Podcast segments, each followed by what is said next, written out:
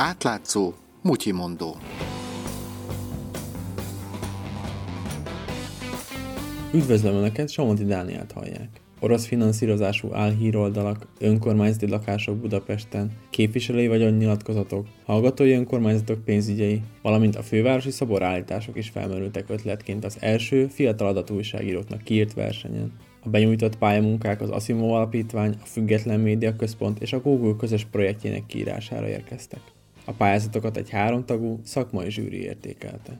A beadott ötleteket színvonalasnak és érdekesnek találták. Olyannyira, hogy a pályázatok mintegy felét jutalmazták az egy meghirdetett fődíj mellett. A díjátadóra a hét elején került sor a sajtóházban, Budapesten. Móricz Ilonát, a Független Média Központ igazgatóját hallják. Három fő szempontot vettem figyelembe az értékelésen. A téma relevanciáját, a téma eredetiségét, az önálló kutató munka, tervét, és a harmadik fontos szempont a tények bemutatására tervezett vizuális eszközök változat vagy megléte. Az adatóságírás alapját a nagy mennyiségű digitális adatbázisok jelentik. Ezeket tanulmányozva ideális esetben egy hagyományos értelemben vett sztorit fedez fel az újságíró aki aztán az adatokat látványos, szemléletes grafikonokkal, interaktív animációkkal igyekszik igazán befogadhatóvá tenni az olvasóknak. Hogy ez itthon gyakran milyen nehézségekbe ütközik, arról Őke András, az itlakunk.hu főszerkesztője, a háromtagú zsűri tagja beszél. Olyan adatoknak a tömkelege, amit rendes nyugati országokban kiraknak egyből honlapokra, és kereshető módon találja meg az ember, azt nálunk vagy nem teszik ki egyáltalán, vagy perelni kell érte, a perrel vagy megkapja az ember, vagy még a perrel se kapja meg, és a legelterjedtebb trükk az, hogy kiteszik ugyan, de egyáltalán nem kereshető módon. Tehát nálunk sajnos igenis nagyon nagy probléma az, hogy az adatok azok nincsenek meg a nyilvánosságnak a kezében. A 400 eurós földíjat Kersánszki Levente és Zulik Ákos pályázata kapta. Ők azt az alternatív nyilvánosságot szeretnék megvizsgálni, amivel eddig a magyar sajtó is keveset foglalkozott. Az uralkodó értelmezés szerint ezen oldalak közös jellemzője, hogy a tartalmak a magyarországi szélsőjobboldal és az orosz kormányzati média álláspontját tükrözik, és propagandisztikus vagy dezinformációs céllal közölnek valótlanságokat, félinformációkat. A magyar sajtó is írt ugyan összefoglalót, riportot a témában, de az adatalapú megközelítés újdonság.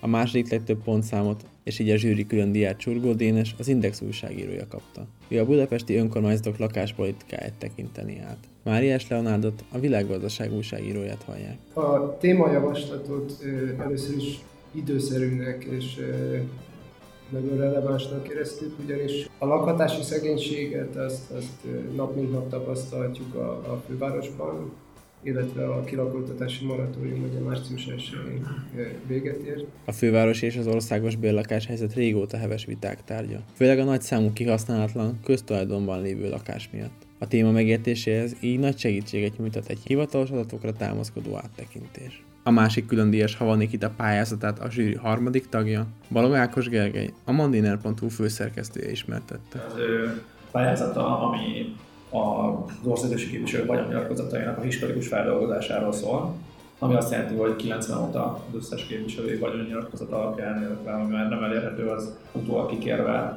követhető legyen az, hogy ők melyik időszakban mennyit kerestek, és akkor a vagyonosodásuk mennyiben áll arányban ezzel. Ennek az eredménye, ha nem is egy reciklen, hanem egy olyan adatbázis, ami ami nyitott, tehát a későbbiekben is tovább bővíthető és használható. A Független Média Központ 200 eurós külön díjat Katona Fruzsina, az átlátszó oktatás és a Mondó munkatársa kapta. Ő a 15 legnagyobb egyetem hallgatói önkormányzatainak pénzügyeit tenni átláthatóvá az elmúlt 5 évet tekintve.